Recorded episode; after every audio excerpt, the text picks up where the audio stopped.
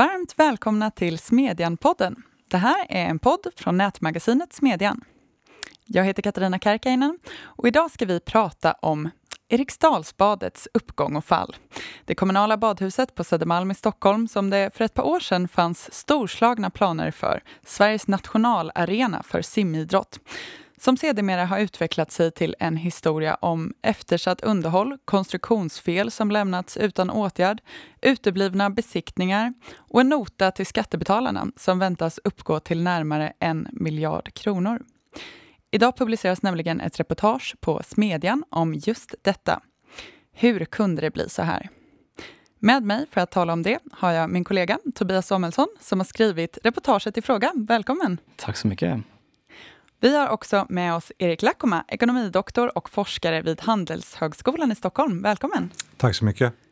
Ja, Tobias, du har ju arbetat med det här reportaget en tid nu, kanske vi kan tillåta oss att avslöja. Och allra först måste jag naturligtvis fråga, hur kommer det sig att du fick idén att skriva om det här?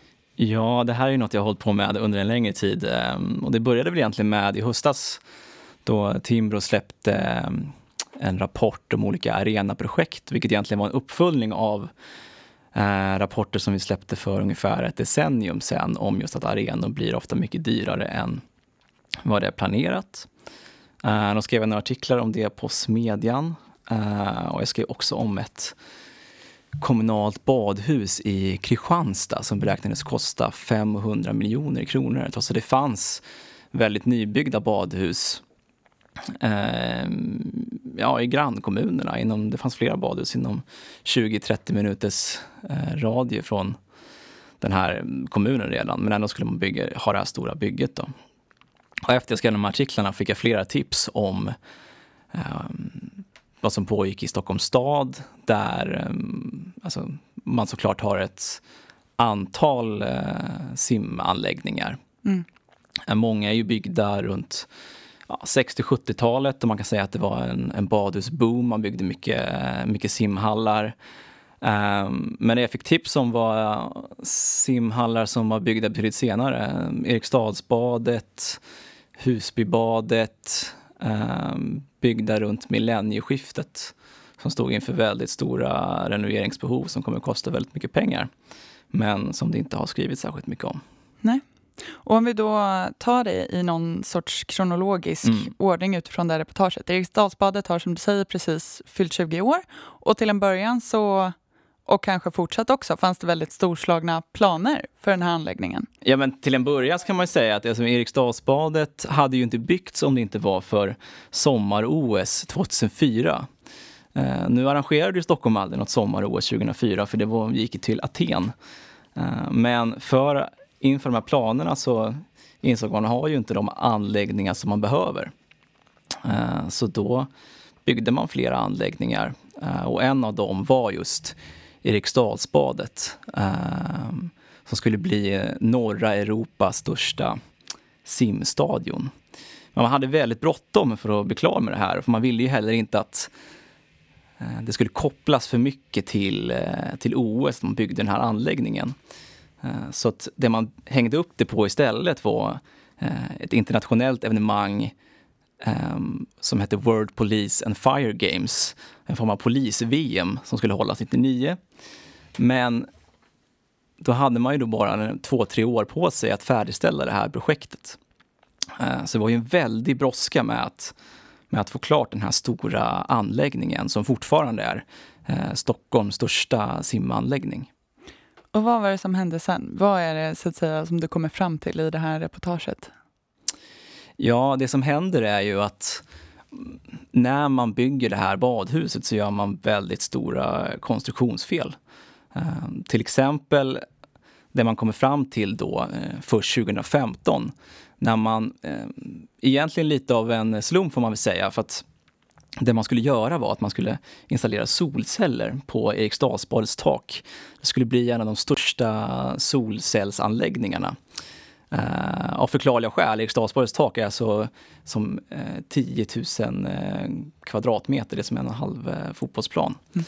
Uh, som man skulle anlägga solceller på, men det som händer är att en anläggningschef påpekar att det, det regnar in i, i anläggningen Eh, Eh, man börjar göra besiktningar av det här taket och inser att eh, det är något som inte står rätt till. Eh, så det blir inga solceller. Istället så inleder ju det den här, som det här reportaget handlar om. En förstudie som har pågått fem år och pågår fortfarande. Och det är en del också eftersatt underhåll, det är fel som har lämnats utan åtgärd. Det är också en del problem med de här besiktningarna. Ja, alltså det man kommer fram till då är ju att dels det här taket då, att det är fel eh, konstruerat. Man behöver byta hela, hela taket. Eh, man börjar samtidigt göra en del andra besiktningar och inser att nej, men det står inte till med, rätt till med ventilationen. Eh, man börjar ju kolla betongen i bassängerna och ser det är mycket sprickbildning. Det är, man inser att det är fukt även på ställen där det inte finns eh, sprickor så ser man att det är eh, fuktproblem med olika fuktmätare. Och man förstår inte riktigt varför det ser ut som det gör, men det här framkommer ju senare då eh, när man i diskussioner med de som byggde badet att det finns inget, ingen fuktspärr. Alltså det är byggt utan tätskikt det här badhuset. Och då kan man ju säga att eh, det, man, det man trodde då på 90-talet när man byggde det här var att, eh, eller tanken var att Eh, man skulle bygga det med vattentät eh, betong, vilket visade sig vara ett ödesdigert eh, beslut. Och det är då man inser det först senare. Och det jag för diskussioner kring i det här reportaget är ju varför man inte upptäckte de här felen tidigare. Och ett sånt skäl ska det visa sig ganska snabbt när jag letar efter olika besiktningsprotokoll och sådär att det finns inga besiktningsprotokoll. Man har inte besiktat de här bassängerna mm, egentligen inte med oberoende besiktningsmän i alla fall överhuvudtaget sedan det byggdes. Inte på 20 år? Ja, då är det ju 15 år. Så man har ju besiktat mm. det över, man har, det finns ju över 15 olika protokoll i alla fall från olika besiktningar och utredningar efter 2015 som man gör. Just det. Men innan det så finns det inga protokoll. Um, och det man kan säga är ju att um, det finns ju rekommendationer kring sånt där. Sveriges kommuner och landsting har ju rekommendationer till kommuner. Eh, vilket är kul att just den här boken så har Stockholms stad också varit med och tagit fram tagit fram just den, där man rekommenderar att den här typen av anläggningar bör besiktas eh, var tredje år. Det är ju i sin tur upp då till eh, den som äger anläggningen. Eh, det beror såklart på vilken typ av anläggning det är, hur gammal är den, hur stort problemen ut. Eh, men i grunden så, um, så menar man ju på att om man gör löpande statusbesiktningar av oberoende besiktningsmän som kommer dit och kollar på olika delar i anläggningen. Det kan vara tak, det kan vara bassänger, det kan vara ventilation, mm. elinstallationer och så vidare. Så kan man ju upptäcka saker under tiden och åtgärda dem i tid. Uh, och därmed inte riskera då, som i det här fallet, att den tekniska livslängden mm. uh, förkortas. Och det är ganska mycket. Man kan ju säga att Extasbadet är ungefär 20 år gammalt.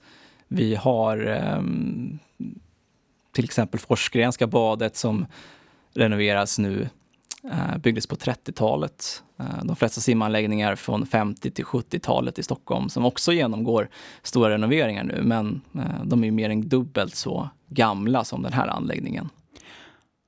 Och nu, till följd av det här, så väntas notan till skattebetalarna för upprustningen uppgå till närmare en miljard kronor, skriver du.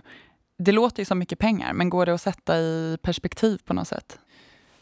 Ja, alltså... Är det en anmärkningsvärd kostnad? Nej, det är väl vad det kostar att eh, renovera eller att bygga en sån här anläggning. Alltså, eh, Eriksdalsbadet är som sagt den största simanläggningen i Stockholm. Det är flera, flera stora simbassänger. Det här är Sveriges nationalarena för simidrott. Det är här de stora evenemangen eh, hålls, även om det inte har varit något OS där än i alla fall. Eh, så är det ju här man har de, eh, de stora tävlingarna och det, det krävs nog i den typen av pengar för att, eh, för att renovera eller att bygga en liknande anläggning. Men det man kan säga är att det här är ju inget som vi vet än vad det kommer landa på utan eh, man räknar att man har ungefär ett års förstudie kvar och av tidigare erfarenheter så slutar ju sällan eh, eh, säga, summan på den typen av pengar. Så det kan ju bli mycket mer än så. Erik, jag ska släppa in dig också. Du har tagit del av det här reportaget. Till att börja med, är du förvånad över resultatet? Nej, inte egentligen. Det ska jag inte säga till. Nej. Du har skrivit om ett tema som är åtminstone närliggande det här. Det handlar om politiska och ekonomiska mekanismer som gör att offentliga byggprojekt tenderar att gå över budget. Är man intresserad av det kan jag bland annat rekommendera texten Det är incitamenten, Dumbo, som du har skrivit för eh, Smedjan. Vad, vad är det du skriver om där? Jag kan även rekommendera en, ett bokkapitel jag skrev för nu det fyra år sedan i en, i en antologi som Rikard Wahlund redigerade som handlar om politisk risk och, eh, eh och eh, politiskt beslutsfattande som tar upp den här frågan. Mm. Och det egentligen därifrån, från det forskningsprojektet som jag har, skrivit den artikeln i Smedjan också, så det är liksom en, en populär version. Men vad man kan säga om eh, de här incitamenten är att när man fattar beslut om offentliga byggprojekt eller för all del andra typer av projekt som är kanske väldigt tyd, särskilt tydligt i, när man bygger saker, det är att det finns eh, skäl för i praktiken alla inblandade att eh, Eh, Eh, vid beslutstillfället, inför beslutstillfället, se till att eh, hålla nere eh, budgeten. Även om alla inblandade vet att det här kommer aldrig att hålla så gör man det då. För det ligger i tjänstemännen, de beslutande politikerna och eh, de eh, byggföretag som kommer göra det. Att det här ska bli av och sen kan man eh, Eh, lägga på extra saker eh, senare. Det blir nästan alltid förtydningar. Så att när man pratar om, om att det här skulle kosta en miljard, jag skulle bli förvånad om det inte stannade på, eller om det stannade på en miljard ehm, eh, att eh, renovera eh, Eriksdalsbadet också. För att de tenderar att bli mycket dyrare för att i praktiken alla de här mekanismerna pekar åt det hållet. Och det finns flera skäl till detta. Dels naturligtvis att det är lättare att fatta beslut. Om, om det finns majoritet för att bygga ett badhus för 500 miljoner men inte finns majoritet för, för ett för 550 så kommer det naturligtvis finnas skäl att, att eh, försöka trycka ner budgeten under 500. Det andra som har nämnts här angående underhåll, det är också så att du har en eh, det finns också incitament i politiska beslutssammanhang att om man väljer mellan ett projekt som har en låg initialkostnad och höga underhållskostnader eller som har en kort ekonomisk livslängd eller teknisk livslängd eh, så kommer man också få en, en bias eh, mot det. För att då framstår projektet som, som billigare vid investeringstillfället. Det sista som också är kopplat till det, det är ju att politiker utav politiska skäl skulle jag säga ofta vill ha någonting att visa upp. Att, eh, har vi lagt en miljard eller en halv miljard eller vad det kan tänkas vara så vill man kunna visa någonting och att ha en ny anläggning som man kan inviga och säga det här har vi byggt för, för eh, det här internationella evenemanget eller för att vi vill ha ett, ett, ett eh, nytt bad för mm. eh, de boende i Stockholm. Vilket är kanske en rimlig uppgift för att det, det är en kommunal angelägenhet i Sverige att, att, bygga den här typen av anläggningar. Men att visa upp någonting istället för att säga nu har vi underhållit den här eh, i 20 år för samma pengar. Eh, för det ser ingen som ser. Det är ingen som kommer klippa några band över det. Så det finns flera samverkande incitamentstrukturer här som gör, dels leder till att man drar över budgeten när man väl bygger de här men också att man tenderar att eh, inte underhålla i den eh, omfattning mm. som, som eh, kanske hade varit rimligt och som kanske ett, ett motsvarande eh, privat projekt eller som drivs som en enskild eller ett företag kan kunna ha gjort.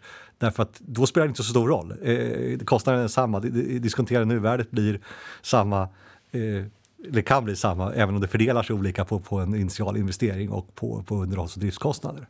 Ja, du gjorde en jämförelse med privata företag här i ett eh, annat sammanhang, att eh, man gör andra typer av bedömningar kontinuerligt om vad det finns ett värde att göra så att säga.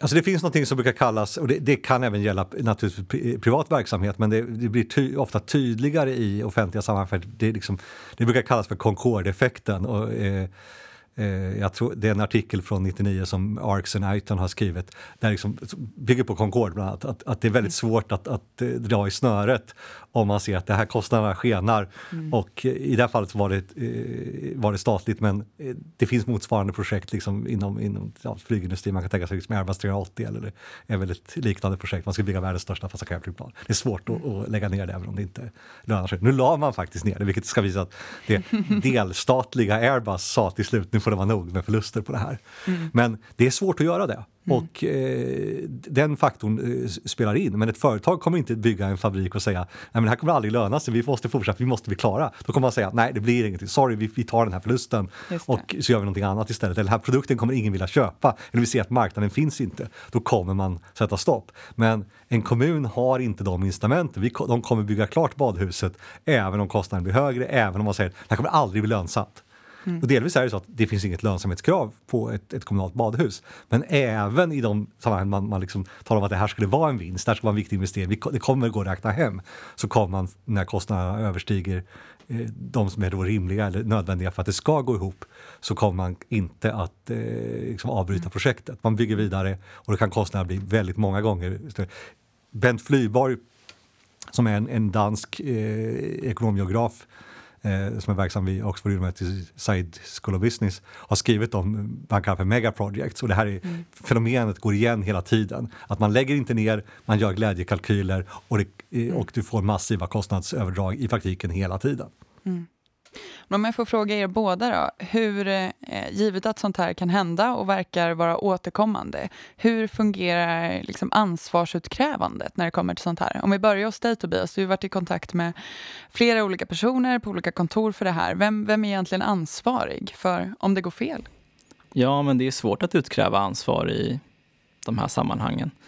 Um, och det man kan säga är att om man går tillbaka till när det här byggdes, vilket jag försökte göra, kolla på besiktningar som gjordes redan när det färdigställdes 1999, så är det svårt. Alltså 20 år är ingen lång tid när det kommer till sådana typer av fastigheter, men det är ganska lång tid att försöka granska. Mm. Um, lång tid i politiken? Fast, ja, alltså fastighetskontoret nu som gör den här typen av mm. byggen, de fanns inte ens 1999 utan det var en annan uh, nämnd som var ansvarig. Deras arkiv är inte sorterat. Uh, arkivarier som jag varit i kontakt med hittar inte ens de här protokollen, så det är svårt att veta vad det var för fel man upptäckte från början. Vi vet bara att det här har gjorts, men jag vet inte um, exakt vilka fel som som gjordes då. Eh, det är ju väldigt många olika personer som har varit ansvariga under årens lopp. Ehm, den fastighetsdirektör som jag också har renoverat till en uppföljande text här har ju jobbat eh, tre månader på fastighetskontoret. Um, det är olika politiker från olika konstellationer, höger till vänster, um, som har varit ansvariga under den här tiden. Uh, och ja, det man kan säga är att det har ju varit problem under en längre tid med att sköta underhållet av, uh, av stadens fastigheter. Uh, och det har ju varit oavsett vilket politiskt styre det har varit. Mm. så därför är det väldigt svårt att säga att det var en, en enskild person, även om man kanske kan utkräva ansvar för de som ja, tog initiativet från början så att säga. Men det är ju inte mm. bara att man tog initiativ från början utan det är just hur man har skött underhållet eh, efterhand eh, mm. som det här handlar om. Mm. Vad säger du om ansvarsutkrävande, Erik? Finns det något väljarintresse av det? Så det finns ju, alltså, det finns väl ett naturligt väljarintresse att få så mycket som möjligt för skattebetalare, eh, eller som skattebetalare att få så mycket som möjligt för sina pengar. Mm. Eh, det är väl tämligen givet oavsett vad man har för liksom, politiska preferenser. Eh, och det gäller både kommunala byggprojekt och liksom andra typer av kommunal verksamhet. Så att, det gör, alltså, Problemet är väl snarare att de här incitamenten som egentligen inte är kopplade till någon, någon slags, att det är höger eller vänster, utan det, de finns där, det ligger i praktiken i i det här beslutssystemets natur att det blir på det här sättet. Tjänstemännen kommer att glädjekalkylera. De som fattar besluten kommer att köpa glädjekalkylerna och de har inte några egna incitament att, att varken granska det här, alltså titta på, på budgeten innan, titta är det här rimligt? Dels för att det kan vara svårt, alltså de här projekten är ofta, och det här är något som Flybjerg eh, också tar upp, att de här är ofta eh, tämligen unika. Det finns inget att jämföra med. Om man bygger ett operahus av det som finns i Sydney så finns det inget, vad ska det här kosta? Eller att man bygger en eh, liksom ett Eriksdalsbad i Stockholm eh, och det finns alltid saker att skylla på. Man kan, men det här berodde på markförhållanden som vi inte visste om eller liknande. Så att, eh, och, att, och projekten är stora, tar lång, de har långa projekteringstider, har nämnts här tidigare, det är en sån faktor. Eh, och, vilket gör att det både svårt men samtidigt finns det inte några starka incitament att vara den som är liksom glädjedödare och, och stoppar de här.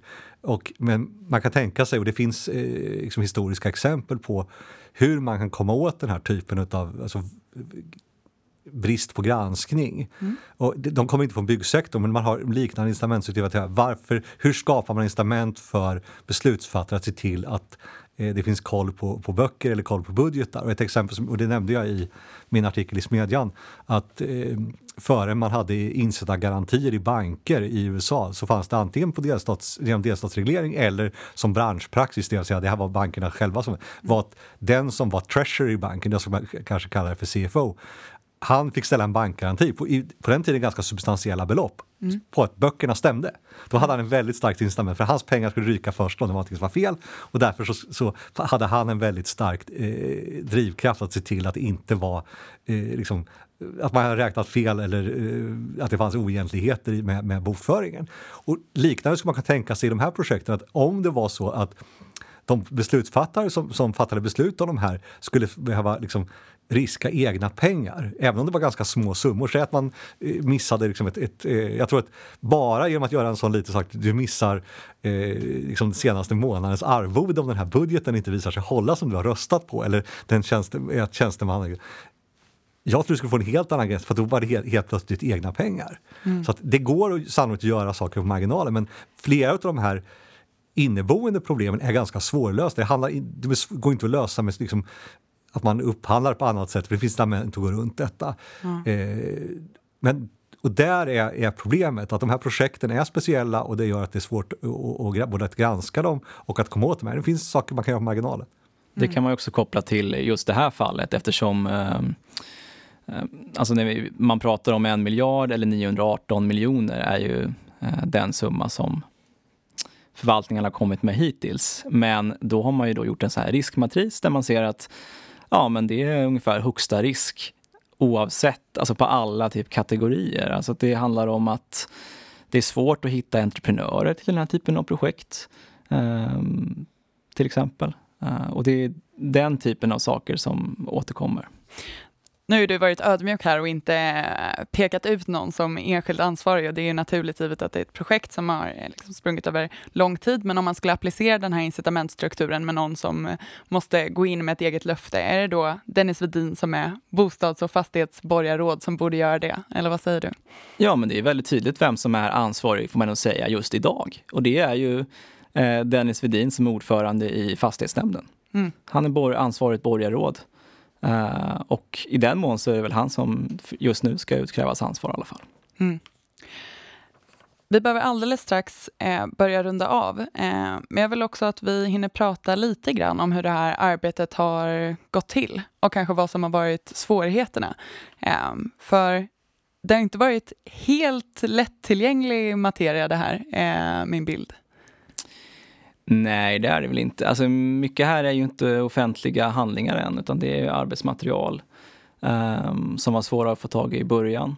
Um, utan de har ju fått från olika, olika källor och, uh, och på det sättet folk som har varit har jobbat med, uh, med det här arbetet på många sätt, för det är ju många människor involverade. Sen har det ju varit svårt eftersom, uh, som jag nämnde tidigare, att besiktningsprotokoll inte finns. Alltså, mm. Jag har gått igenom underhållsplaner för senaste tio åren där man har väldigt tydligt radat upp olika projektnummer för olika underhållsarbeten som man har gjort på den här anläggningen. Men det jag fått som svar är att antingen är det för små saker för att det ska upprättats någon form av rapport eller så um, har man tappat bort de här rapporterna helt enkelt. Så jag har inte mm. fått ut en enda rapport utifrån de, uh, det underhåll som har gjorts. Man kanske konstatera att incitamenten för att göra informationen lättillgänglig inte heller är så väldigt goda. Nej, och det här är ju någonting, eh, vilket också kommer i en uppföljande artikel just kring eh, vilken kritik revisorerna har riktat. Att mm. eh, de har inte information på, tillgängligt på samma ställen. De har haft en lång IT-upphandling på fastighetskontoret som har dragit ut på tiden. För att de har investeringar i ett system och de har underhåll i ett annat. Mm. Så det är ju svårt även för dem att ha den här informationen tillgänglig. Den första delen i den här artikelserien är som sagt publicerad idag eh, och de kommande dagarna så kommer det även fler delar med bland annat ett antal intervjuer. Vad mer kan vi vänta oss? Ja, men det var som jag nämnde, just eh, en fortsättning kring revisionen. Eh, och sen hoppas jag på några fler intervjuer med ansvariga. Mm. Det ser vi fram emot att få läsa. Ni hittar alla de här texterna på timbro.se smedjan. vi ses där och hörs igen här om en vecka. Och jag får lov att säga varmt tack till Tobias Samuelsson och Erik Lackoma för att ni ville vara med idag. Tack så mycket. Tack.